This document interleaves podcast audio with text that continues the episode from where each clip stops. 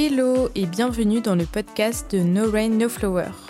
No Rain No Flower, c'est l'idée qu'il n'y a pas d'arc-en-ciel sans orage, pas de bonheur sans peine, pas de courage sans peur, pas de belles fleurs sans pluie.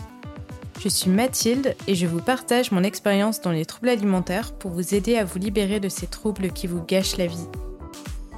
Aujourd'hui, on va aborder un sujet euh, qui est d'actualité puisque on est euh, actuellement, quand je tourne ce podcast, euh, on est au mois de juin et on approche du coup les vacances d'été. La plupart des gens bah, attendent impatiemment les barbecues, les soirées au bord de la plage, des voyages qui peuvent être prévus dans des différents pays, des rassemblements autour des apéros, le fait de retrouver la famille, tout ça. Et ben, toutes ces choses-là, c'est souvent des choses très angoissantes pour les personnes avec un trouble alimentaire. Je le sais parce que lorsque j'étais euh, moi-même anorexique, euh, l'été était vraiment euh, une source d'angoisse. Quand j'approchais les mois d'été, j'étais vraiment partagée avec le sentiment d'être, d'avoir la hâte d'être en vacances, de pouvoir me reposer et le sentiment d'angoisse de perdre tous mes repères et de me retrouver dans des situations où je perdrais totalement le contrôle. Je me sentais vraiment frustrée et c'est peut-être un sentiment que vous partagez aussi d'ailleurs parce que j'avais vraiment envie de voyager, j'avais plein de pays en tête que j'avais envie de visiter mais en même temps je pouvais pas le faire parce que bah, y avait euh, toute cette euh, dimension euh, alimentaire qui me faisait vraiment très peur. Donc dans cet épisode, bah, je vais vous expliquer les raisons pour lesquelles les vacances sont vraiment synonymes d'angoisse en guérison d'un trouble alimentaire, mais surtout je vais vraiment vous donner plein de conseils, certains dont vous pourrez déjà mettre en place dès maintenant pour faire en sorte que euh, vos vacances d'été se passent super bien, que vous puissiez en profiter et que vous puissiez euh, maintenir euh, la guérison de votre trouble alimentaire pendant ces vacances et même, pourquoi pas, que ce soit même un, tremplin positif dans votre guérison. Alors, pourquoi les vacances sont aussi redoutées quand on souffre de troubles alimentaires? Cette partie, elle pourra aider aussi les proches qui, qui, accompagnent une personne souffrant d'un trouble alimentaire pour comprendre à quel point les vacances sont vraiment stressantes. Euh, ben, Tout simplement parce que, comme je le dis très souvent, les troubles alimentaires sont vraiment intrinsèquement liés au contrôle. Lorsqu'on a des troubles alimentaires, on a tendance à avoir des routines vraiment bien spécifiques, on a même parfois des tocs, et euh, en fait on vit vraiment dans une zone de confort qui est celle de la maladie, et c'est une zone rassurante, ou du moins on a le sentiment de se sentir en sécurité. Et les vacances d'été, elles vont vraiment venir bousculer toute cette routine qu'on a pu implémenter. Elle va vraiment faire en sorte qu'on sorte de notre zone de confort. Euh, on a moins d'accès aux aliments familiers, on est plus facilement confronté à tous des aliments qui nous font peur. Il y a plus facilement des gens qui passent à l'imprévu euh, chez soi. Les horaires de repas, elles sont euh, vraiment variées, elles sont plus fixes comme on a l'habitude. il y a beaucoup plus d'interactions sociales aussi certaines personnes, notamment les étudiants, qui ne vivent pas chez eux euh, tout au long de l'année parce qu'ils sont en études dans une autre ville par exemple et qui retournent chez eux, du coup chez leurs parents pour les vacances d'été. Et euh, même si pour certains la maison familiale c'est un cocon, pour d'autres ça peut être vraiment un endroit toxique. Donc bref, les vacances ça vient vraiment bousculer les routines et donc ça génère du stress, de l'anxiété qui peuvent être des déclencheurs à des comportements euh, néfastes. Autre euh, symptôme des troubles alimentaires, c'est évidemment le rapport au corps.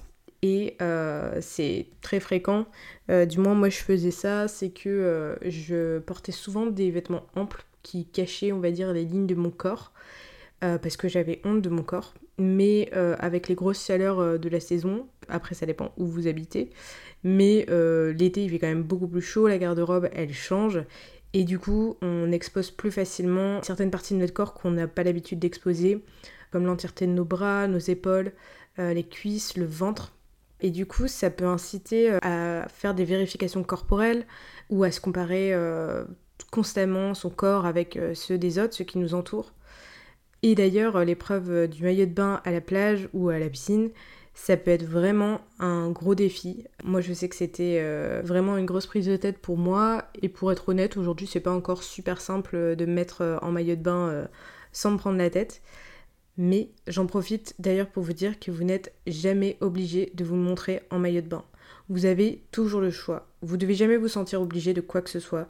Et si vous n'êtes pas à l'aise en maillot de bain, vous pouvez mettre un paréo ou une petite robe légère au-dessus si vous vous sentez plus à l'aise. Quelque chose qui me fait penser aussi au rapport au corps, c'est euh, le fait d'être pris en photo. Euh, l'été, bah, les gens veulent prendre des souvenirs de leurs vacances et on va plus facilement être pris en photo. Mais pareil, vous n'êtes pas obligé d'accepter d'être pris en photo. Enfin, il faut expliquer à ceux qui veulent vous prendre en photo que vraiment de vous voir en photo, de voir votre corps en photo, ça peut vraiment être un déclencheur. Euh, parce que vous, vous ne vous voyez pas tel que vous êtes. Donc du coup, vous avez tendance à vous voir plus gros que ce que vous n'êtes. Et du coup, ça peut être vraiment un déclencheur pareil à des euh, comportements compensatoires. Une dernière euh, raison pour laquelle l'été est très difficile, alors même si c'est présent toute l'année, malheureusement d'ailleurs, les mois d'été sont souvent les moments où on entend encore plus parler de la culture du régime, donc la diet culture. Euh, on entend partout euh, dans les publicités, même dans les pharmacies, hein, c'est horrible. Quand je dis dans les pharmacies, c'est genre sur des euh, panneaux publicitaires qui sont affichés en vitrine, dans les magasins, sur les réseaux sociaux, à la radio, partout, qu'il faut préparer son corps au summer body mais ça, c'est que des conneries. Le Summer Body, c'est clairement un concept marketing qui a été inventé pour vendre des produits, des solutions qui vous font croire que vous avez un problème. Et forcément, c'est en achetant leur produit miracle ou en adoptant une routine drastique que votre problème sera résolu. Vraiment, ça, c'est que des conneries. À l'époque des premiers hommes, ils n'avaient pas tout ça et je suis sûre qu'ils ne se disaient pas qu'ils devaient faire un régime pour l'été. Juste, ils faisaient confiance à leur corps, ils écoutaient leurs besoins primaires.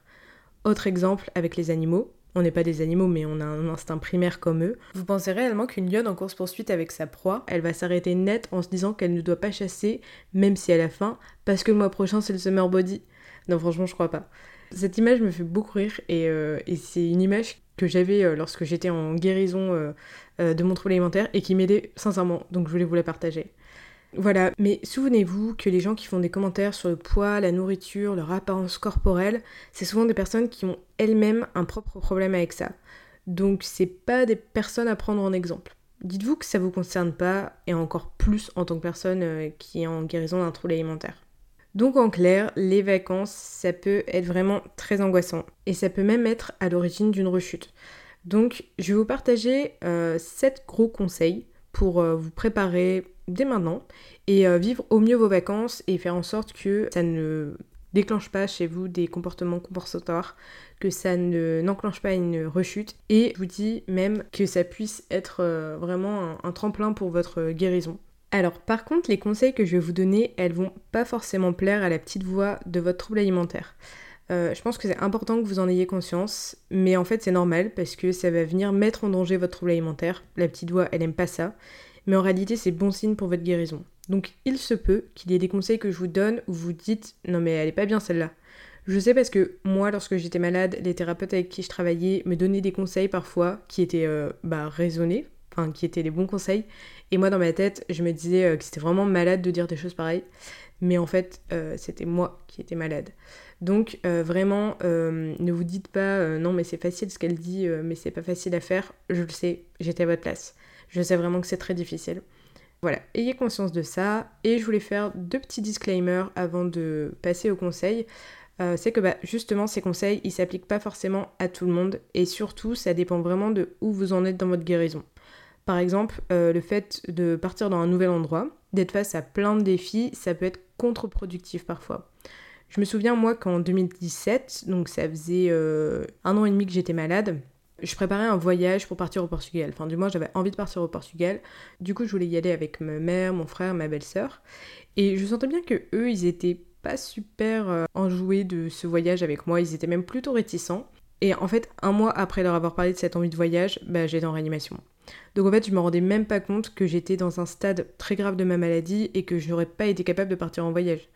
Donc je pense que euh, le mieux est de parler de votre envie de partir en vacances à votre équipe de soignants d'exprimer vos projets euh, pour savoir ben, si euh, vos vacances vont vous emmener dans un endroit inhabituel à votre quotidien actuel. C'est eux en fait qui vous suivent, qui vous connaissent bien, donc eux seront plus à même de savoir si vos projets sont en adéquation avec votre chemin de guérison.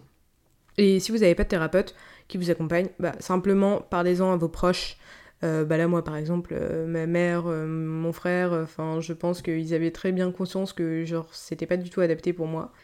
Mais Gardez bien en tête que ce qu'ils vous diront vous irritera peut-être puisque ça déplaira la maladie. Mais du coup, essayez d'écouter leurs conseils avec beaucoup de recul. Et euh, le deuxième disclaimer, c'est en fait euh, le fait que si vous prévoyez de partir en voyage, justement, bah, évitez de partir seul. Déjà parce que si vous arrive quoi que ce soit, c'est mieux que vous soyez accompagné. Mais aussi puisque parfois lorsqu'on souffre d'un trouble alimentaire, on a tendance à se renfermer dans des comportements toxiques on reste aussi avec ces ruminations qui tournent en boucle dans sa tête. Et euh, de ce fait, c'est vraiment mieux de partir avec une personne bah, qui est au courant de votre maladie et qui peut être vraiment un véritable support tout au long de votre séjour et euh, qui n'ait pas de problème avec son corps, qui a un rapport sain avec son corps, avec la nourriture, pour que justement euh, ben, cette personne vous inspire.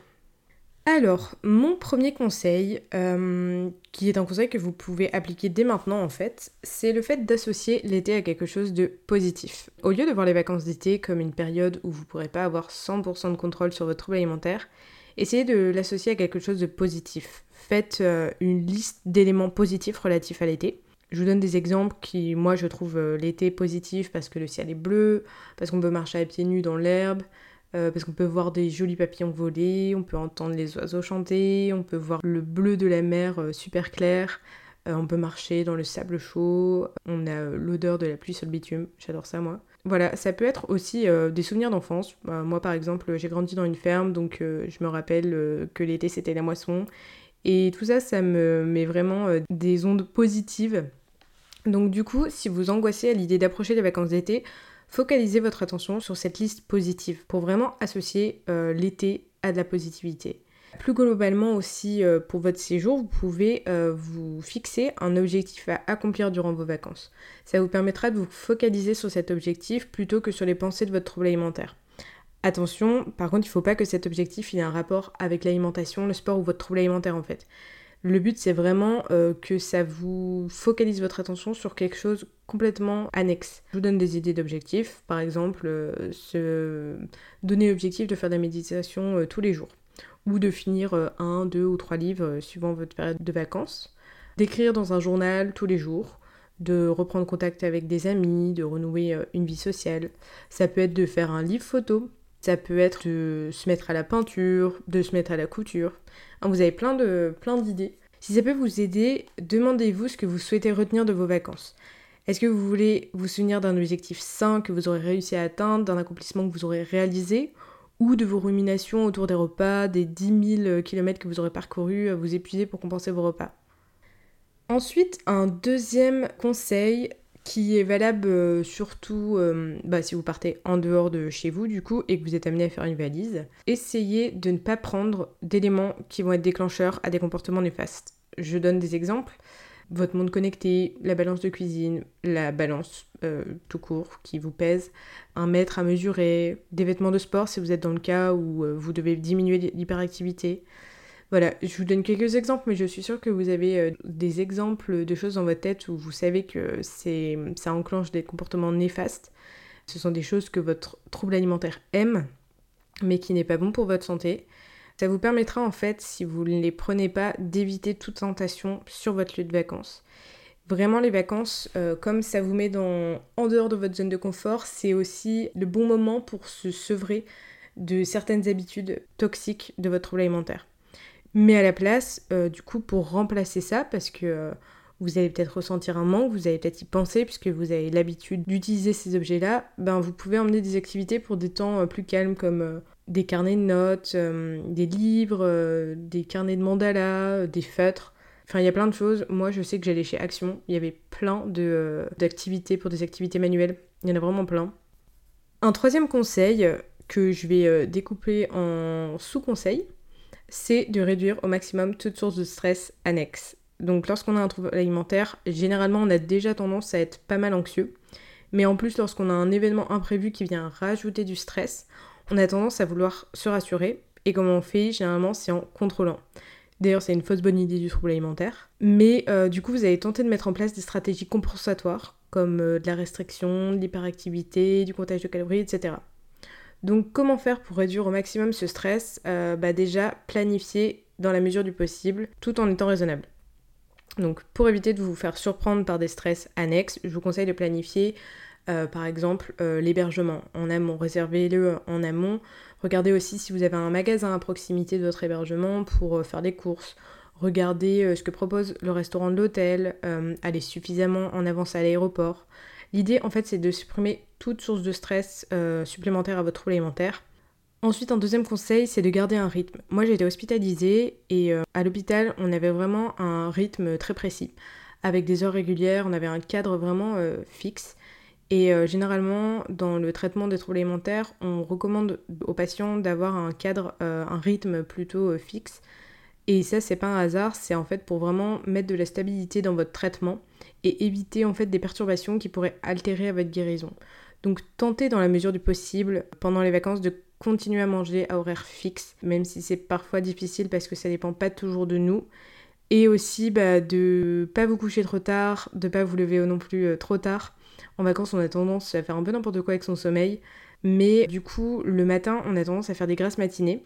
Se reposer, euh, c'est bien, hein, c'est même recommandé. Mais si vous vous levez trop tard, vous avez tendance aussi à sauter un repas, le petit déjeuner. Et d'ailleurs, c'est un mensonge de votre trouble alimentaire qui vous dit je vais me lever plus tard pour sauter un repas. Non, vous devez vraiment garder votre plan alimentaire, c'est vraiment super important parce que euh, une fois que les vacances seront terminées, vous devrez retourner dans un rythme normal entre guillemets et ce sera beaucoup plus difficile pour vous. Dites-vous que tout ce que vous supprimez, ce sera beaucoup plus difficile de le remettre après, euh, une fois quand euh, vous aurez terminé les vacances. Et vous allez replonger dans le cercle infernal de la restriction. Donc vraiment, maintenez-vous au plan alimentaire. Et d'ailleurs, dans la continuité de tenir son plan alimentaire, c'est vraiment de pas sauter de repas. Bah, c'est un peu par rapport à ce que je viens de dire euh, par rapport au petit déjeuner. Mais euh, parfois, on voit les autres faire. Mais juste, vous, vous vous comparez pas aux autres. Parce que eux, ils souffrent pas de troubles alimentaires. Vous, vous êtes en guérison d'un trouble alimentaire. Et vraiment, vos repas, ça fait vraiment partie de votre traitement. Euh, je vais prendre l'exemple de mon copain. Il est diabétique. Euh, il va pas euh, diminuer euh, ses médicaments ou ses piqûres d'insuline sous prétexte qu'il est en vacances, ce serait beaucoup trop dangereux pour sa santé. Bah vous c'est la même chose. Un troisième conseil pour diminuer le stress annexe, c'est s'instaurer une routine, mais qui soit flexible. alors, ça rejoint le point précédent, puisqu'une routine vous aidera à garder un rythme. Le fait de s'instaurer une routine, ça va vous permettre d'avoir le stock de sécurité euh, que vous avez dans votre vie quotidienne quand euh, vous n'êtes pas en vacances. Et ça vous évitera de perturber votre guérison. Mais attention, qui dit routine ne dit pas toc du TCA. Quand je parle de routine, euh, ça ne doit pas être axé qu'autour de vos repas et ça ne doit vraiment pas contenir vos périodes d'hyperactivité. C'est pas le but de, la routine. moi, je vous parle ici d'une routine saine, positive pour votre guérison. Je vous donne quelques exemples que moi je faisais. Donc, c'était euh, pratiquer les gratitudes, donc chaque jour je notais trois choses positives de ma journée, donc souvent je faisais ça le soir. Répéter une liste de mantras positifs chaque jour, ça je le faisais le matin. Euh, pratiquer des exercices de relaxation, lire un livre, colorier des mandalas. Voilà, vous avez vraiment plein de, choses. Faites des. listez des choses que vous aimez en fait. Mais pas que votre trouble alimentaire aime. Essayez vraiment de vous poser la question est-ce que c'est moi qui aime ça ou est-ce que c'est mon trouble alimentaire qui aime ça? Et euh, prenez vraiment que les choses que vous aimez vous mais en gardant en tête que cette routine, elle doit être flexible. Je veux dire par là que euh, la vie, elle est parsemée d'imprévus. Il faut vous préparer à avoir des imprévus pendant vos vacances, c'est inévitable, vous en aurez. Il faut que vous vous conditionnez au fait que vous ne pourrez pas toujours appliquer votre routine et c'est pas grave. D'ailleurs, c'est souvent dans les moments inattendus de la vie qu'arrivent les plus belles choses. Donc, pour vous préparer à ces imprévus, vous pouvez euh, bah, utiliser la liste des mantras positifs que je parlais juste avant et euh, la mettre euh, sur un papier, comme ça vous pourrez la répéter dans les moments de crise, les moments de stress. Vous pouvez aussi pratiquer des exercices de relaxation qui vous permettront de vous refocaliser sur le présent pour vous défocaliser de ce qui vous stresse. J'ai créé plusieurs ressources sur mon site internet avec des exercices de techniques mentales et physiques pour gérer le stress en fait. Vraiment des exercices que vous pouvez mettre en application en quelques minutes. Je vous donne aussi des conseils pour reprendre confiance en vous, des méthodes pour contrer vos pensées négatives, et j'ai fait aussi une liste de mantras positifs bah, pour lutter contre euh, la culpabilité. Voilà, tout ça, je l'ai mis dans ce qu'on j'appelle le kit de guérison que vous pouvez euh, télécharger depuis mon espace ressources sur mon site internet, donc sur norainnoflower.com. Donc n'hésitez pas à vous en servir euh, bah, pour vos vacances, même hors contexte vacances. Ensuite, un quatrième gros conseil, je vais faire un gros focus sur évidemment les repas en période de vacances, puisque bah, les repas c'est quelque chose qui stresse énormément en général et encore plus en vacances évidemment. Pourquoi? Parce que pendant les vacances on est plus facilement confronté à des nouveaux aliments qui nous font envie mais en même temps qui font très peur. Euh, par exemple les glaces, les chips, les sandwichs, euh, des desserts spécifiques. De toute façon, euh, chacun a ses propres aliments qui donnent envie et qui font à la fois peur, puisque les goûts sont propres à chacun.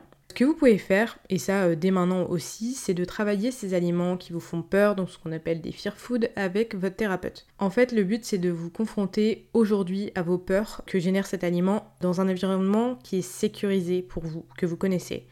Et de ce fait-là, lorsque vous serez en vacances, vous aurez moins peur euh, et vous pourrez plus facilement consommer cet aliment sans vous restreindre en amont ou en aval ou sans euh, le compenser autrement. Évidemment, vous aurez encore peur de cet aliment, c'est normal, euh, ça peut pas, c'est pas parce qu'on le travaille en amont que euh, du jour au lendemain on n'a plus peur. Mais vous aurez déjà fait un travail préparatoire qui pourra être vraiment très utile pendant vos vacances. Ensuite, si vous allez être amené à prendre votre repas dans un environnement euh, autre que chez vous, bah, je vous conseille de l'anticiper. J'en avais déjà parlé dans mon épisode sur la gestion des repas au restaurant. Mais vous pouvez regarder le menu en avance si c'est un restaurant ou bah, voir euh, si c'est chez euh, quelqu'un, voir euh, avec la personne qui organise le repas ce qu'elle prévoit de faire. Comme ça, ça vous permettra de vous préparer psychologiquement. Vous pourrez faire par exemple de la visualisation pour anticiper bah, ce repas qui vous stresse. Si par contre ce repas vous semble vraiment trop difficile et que vous savez que soit vous n'avez pas mangé, donc c'est un repas, ou soit ça va entraîner chez vous des comportements compensatoires par la suite, bah emmenez votre repas. Et vraiment, n'ayez pas peur du regard des autres. Vous n'êtes pas obligé de raconter votre vie vous pouvez dire que bah, vous avez un traitement médical qui vous amène à ramener votre gamelle. Enfin, il y a plein de gens aujourd'hui qui ont euh, des allergies, qui ont des intolérances alimentaires, etc. Ne pensez pas que euh, tout le monde va vous juger, etc. Les gens, en général, ben, une fois que vous leur avez dit, euh, ils passent à autre chose. Mais je peux comprendre que vous ayez cette peur-là parce que moi, j'étais vachement comme ça aussi. Ensuite, euh, je vous conseille également d'avoir des collations sur vous que vous pouvez euh, facilement emmener. Donc je dis collation parce que souvent euh, c'est plus petit donc c'est plus facile à emmener dans son sac. Et des collations qui vous rassurent. En fait, ça vous permettra d'avoir toujours un plan B dans votre sac. Par exemple, si vous êtes invité dans un endroit où c'était pas du tout prévu et que le défi vous paraît vraiment trop compliqué à surmonter, qu'aucun aliment ne vous convient, que genre vous arriverez vraiment pas à manger, bah c'est mieux que vous mangiez votre collation qui est dans votre sac plutôt que vous sautiez un repas et que du coup après vous fassiez une compulsion sur le repas d'après. Je voulais vous rappeler aussi une chose, il faut bien que vous ayez conscience que pendant les vacances, la plupart des gens, ils ont tendance à se faire davantage plaisir. Donc ne culpabilisez pas si euh, plusieurs euh, jours, euh, même semaines d'affilée, vous mangez régulièrement des glaces, vous avez souvent des apéros, etc. C'est vraiment complètement sain pour la santé mentale de manger par gourmandise parce que bah, ça vous fait plaisir. Et vous dites pas que vous devrez compenser lorsque vous serez rentré chez vous. Non. Votre corps, vraiment, il se régule de lui-même. Vous pouvez lui faire confiance.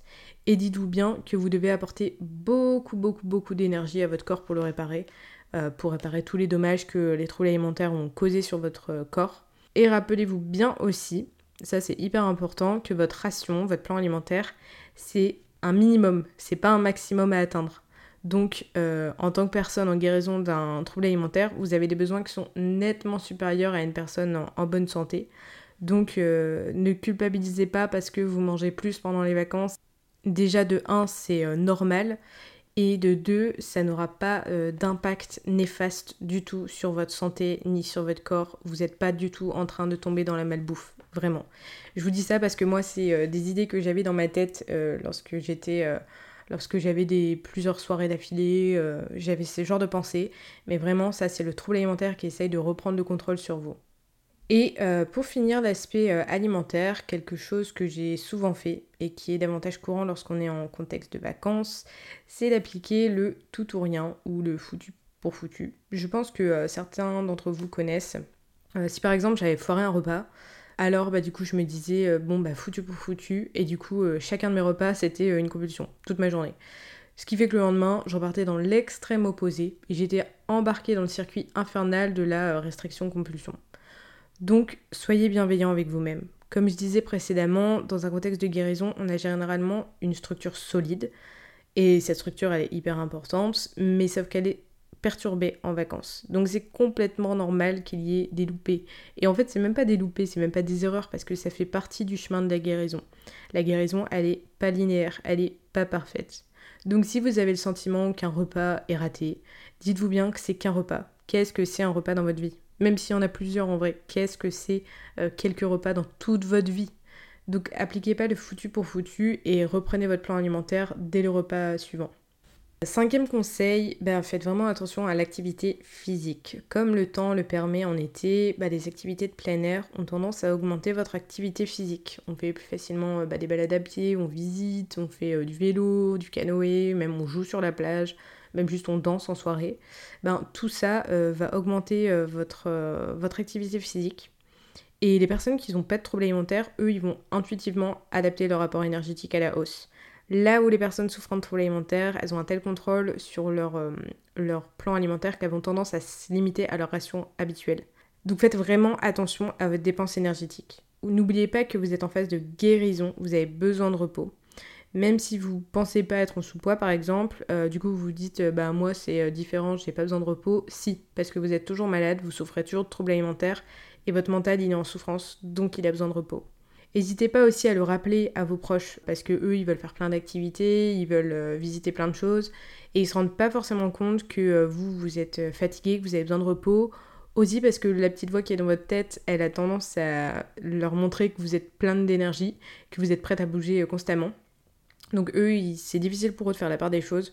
Donc n'hésitez pas à leur dire de limiter ces activités physiques. Même si c'est très dur pour vous, je le sais, parce que vous, préférez euh, que limite, euh, ben c'est pas de votre faute, c'est eux qui veulent faire plein d'activités, vous êtes obligé de lui suivre. Mais dites-leur bien, en fait, que euh, vous êtes fatigué et que vous, vous avez besoin de, vous reposer, que vous pouvez pas avoir le même rythme que des personnes en bonne santé. Prévoyez-vous aussi des temps calmes où vous êtes assis. Je sais que c'est pas simple d'être assis lorsqu'on souffre par activité, je le sais. Moi j'y étais forcée aussi, notamment quand j'étais à l'hôpital. Mais ce qui m'a beaucoup aidé, c'était de, en fait, de pas juste être assise ou de juste pas bouger, juste pas dormir. Euh, ce qui m'aidait, c'était de faire euh, des choses en même temps. Donc, par exemple, moi, je m'étais mis à la peinture. Je coloriais pas mal de mandalas, vraiment, j'aimais bien ça. Ou je lisais des livres, j'apprenais à dessiner. Enfin, en fait, je fais plein de choses quand j'étais assise. Et du coup, j'associais pas juste le fait d'être assise à genre euh, le fait d'arrêter l'hyperactivité. J'associais ça aussi au fait de créer des choses artistiques.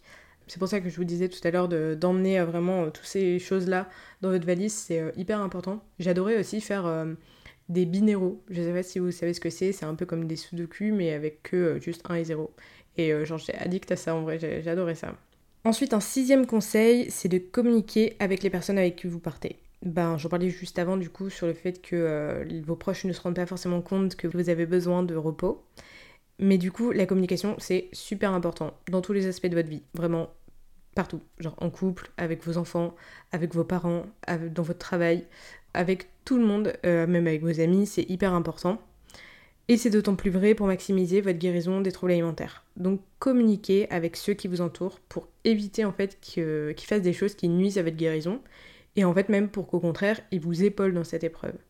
Expliquez par exemple à vos proches que vous avez besoin de euh, savoir le programme un minimum à l'avance. Par exemple, pour prendre exemple sur ma vie personnelle, bah mon copain il savait pendant euh, un temps que si il voulait m'emmener au resto, il fallait qu'il me prévienne deux semaines à l'avance c'était un peu frustrant pour lui, mais euh, ok, il comprenait. Il préférait euh, me prévenir à l'avance, qu'on puisse aller au restaurant ensemble, plutôt qu'on puisse jamais y aller, ou alors qu'il me prévienne euh, genre la veille et que genre ça se passe super mal. Puis après, il devait me prévenir une semaine en avance, puis après trois jours, jusqu'à ce que ça puisse s'organiser le jour même sans stress. Voilà, c'est important de communiquer. vos proches veulent votre bien, donc ils vont essayer de s'adapter pour faire en sorte que ben, ça se passe bien pour vous et en fait, ça se passera bien du coup aussi pour eux. Communiquer sur ce que vous avez besoin, sur ce que vous ressentez. Parfois, les proches euh, pensent vous aider euh, avec des actions, des mots, mais ils n'ont pas conscience des conséquences que leurs mots et leurs actions peuvent avoir sur votre trouble alimentaire parce que les troubles alimentaires sont des maladies super complexes à comprendre. Donc aidez-les à vous comprendre. Essayez de lister les choses qui font mal. Le but c'est pas de faire euh, l'avocat du diable, mais de vraiment leur dire que c'est dans une approche bienveillante en fait de leur dire bah ça tu le fais mal, ça quand tu dis ça, ça crée euh, tel impact sur moi. Donc ne le fais plus. Et en fait, euh, le fait qu'ils aient une petite liste, euh, je me dis ça, c'est que ça peut les aider de le relire de temps en temps, ou du moins que eux ils prennent des notes quand vous leur dites. Comme ça, ils peuvent se rappeler ce qu'ils doivent pas faire en fait. Enfin, je voulais aussi vous dire que vous avez le droit de dire non, de mettre des limites. Par exemple, si un repas de famille vous met mal à l'aise, vous avez le droit de limiter votre temps de présence vous vous en foutez de ce que les autres pensent. Vraiment, pensez à vous. Parce que généralement, enfin, moi personnellement, je me fais une montagne de ce que les gens peuvent penser de mes actions. Mais en fait, généralement, les gens, ben, s'en foutent. Parce que je suis pas le nombril du monde et, euh, et c'est complètement normal. Donc vous avez le droit de refuser des choses. Vous avez le droit aussi de refuser d'héberger des gens si c'est trop stressant pour vous. Même chose euh, pour le fait de cuisiner et d'accueillir du monde pour un repas chez vous. Vous avez le droit de refuser. Pensez à vous. Vous êtes vraiment la personne la plus importante de votre vie. Vous êtes la personne avec qui vous avez passé le plus de temps dans votre vie. Et vous êtes la seule personne à vivre votre vie. N'oubliez pas que vous avez toujours le choix. Et un dernier conseil euh, qui est euh, de faire attention aux réseaux sociaux. Pendant les vacances, on a vraiment bah, plus de temps et parfois on se perd à scroller des heures et des heures sur Instagram et TikTok. Euh, moi, j'utilise pas du tout TikTok, mais euh, je sais qu'il y a beaucoup de gens qui utilisent. Mais le problème, c'est que sur les réseaux sociaux, on peut voir euh, pas mal de photos, vidéos, des réels aujourd'hui. Et plus généralement, en fait, des idées qui vont être des déclencheurs à des comportements nocifs. Même moi, qui n'ai plus de troubles alimentaires, trop d'Instagram me met dans un mauvais mood. ça devient vraiment oppressant au bout d'un certain temps. Donc je vous recommande, euh, moi c'est ce que j'ai mis en place, de vous mettre une limite de temps journalière ou euh, une euh, certaine plage horaire où vous vous autorisez à aller sur Instagram. C'est parfois difficile de prendre du recul quand on est seul derrière son écran, mais il faut pas oublier que sur Instagram, TikTok et même globalement les réseaux sociaux, justement on ne sait pas ce qui se passe derrière l'écran, comme on ne sait pas ce qui se passe derrière une porte de maison fermée. Les gens, ils vous montrent bien ce qu'ils veulent que vous voyez de leur vie. Donc c'est souvent idyllique, mais c'est pas la vie. Donc voilà, euh, voilà mes 7 gros conseils. J'espère que ça vous aidera. Je termine ce podcast en vous disant vraiment qu'il faut vraiment être bienveillant avec vous-même. Les vacances, c'est parfois une période vraiment difficile, euh, un gros défi à traverser dans la guérison. Mais euh, vous n'avez pas à vous juger de ressentir ça parce qu'en général on voit les gens qui adorent les vacances et nous on se dit mais moi j'ai vraiment un problème je déteste les vacances limite c'est ça me stresse trop j'ai hâte de retourner à la rentrée j'ai ressenti ça. Donc je comprends complètement que vous puissiez ressentir ça et c'est complètement normal. Vous êtes en lutte contre euh, une maladie super difficile et euh, déjà vous pouvez être super fier de vous parce que vous vous battez. Si vous écoutez ce podcast, euh, c'est que vous vous battez. Vous avez choisi de vous la guérison. Et n'ayez pas peur également de demander de l'aide. J'en profite bah, pour vous encourager vraiment à maintenir un suivi régulier avec votre équipe médicale pendant les vacances si vous le pouvez. D'autant plus que euh, de nos jours, les consultations en visio se sont démocratisées avec euh, le Covid. Donc euh, n'hésitez pas à demander de l'aide à vos thérapeutes, même par mail pour demander une consultation en urgence si vous en avez besoin. Et je termine cet épisode en vous racontant une anecdote qui s'est passée en vacances. Pour moi, du coup en 2016, ça faisait un an que j'étais malade. Et du coup, si vous avez suivi bah, mon histoire, la première année j'étais un peu dans une sorte de déni. Je souffrais en fait d'anosognosie comme la plupart des gens qui ont des troubles alimentaires, j'en avais parlé dans, un de mes épisodes. Mais bref, je m'étais inscrite en fait plusieurs mois en amont au JMJ, donc euh, c'est les journées mondiales de la jeunesse.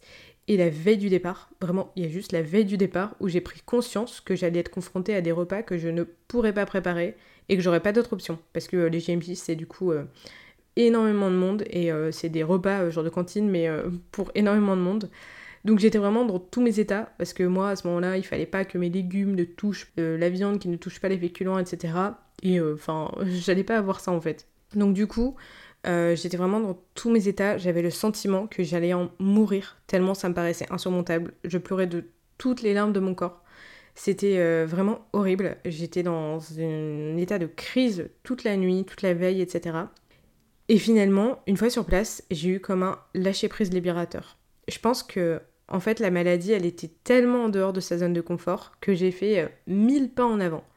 Euh, je pense aussi que j'ai pris conscience que euh, c'était soit je lâchais prise, soit genre je j'allais mourir. Du coup, j'ai réussi à manger plein de nouveaux aliments qui me faisaient extrêmement peur. Et j'ai réussi à profiter des moments magiques que ce voyage avait à m'apporter. Donc tout ça pour vous dire qu'en fait les vacances, ça peut être très stressant, mais en même temps ça peut être un tremplin pour votre guérison parce que justement vous êtes en dehors de votre zone de confort et euh, ce qu'il faut dans les troubles alimentaires c'est mettre son trouble alimentaire en dehors de sa zone de confort. Bon, ah, malheureusement, moi, à cette période-là, du coup, comme je vous disais, j'étais dans une sorte de déni avant de partir, donc j'avais absolument pas préparé euh, ces vacances avec tous les conseils que je viens de vous donner. Et en plus de ça, j'avais pas encore de suivi euh, thérapeutique. Donc, à mon retour, je suis très vite retombée dans tous mes comportements néfastes des troubles alimentaires. D'où l'importance d'être accompagnée et de mettre en place euh, différentes actions qui sont favorables à votre guérison. Voilà, j'espère que ça vous aura aidé. Si jamais vous appliquez mes conseils et que par exemple vous mettez euh, un objectif derrière vos vacances, bah n'hésitez pas à me partager euh, quel est cet objectif. Ça sera super intéressant et ça pourra donner bah, des idées aux autres personnes. Merci pour votre écoute, prenez soin de vous et puis passez de très bonnes vacances et je vous dis à très bientôt. Ciao ciao